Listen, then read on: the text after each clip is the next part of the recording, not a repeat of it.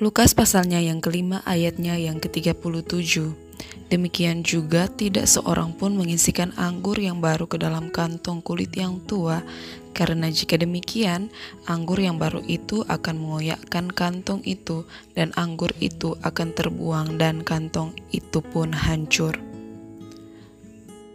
Ketika Tuhan akan menambah suatu tugas, kemampuan, talenta, bahkan kepercayaan yang baru dalam hidup kita, Ia akan melihat apakah kita sanggup untuk hal-hal tersebut atau tidak.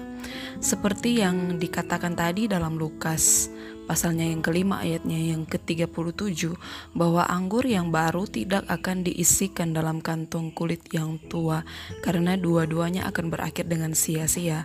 Ehm, begitu juga dengan kita ketika jika kita tidak mengupgrade kualitas hidup kita, malahan kita tetap tinggal dalam standar atau kualitas hidup kita yang yang begitu-begitu saja atau sudah menjadi biasa-biasa saja sehingga dapat disebut zona nyaman, maka kepercayaan Tuhan dalam hidup kita ya tidak akan bertambah.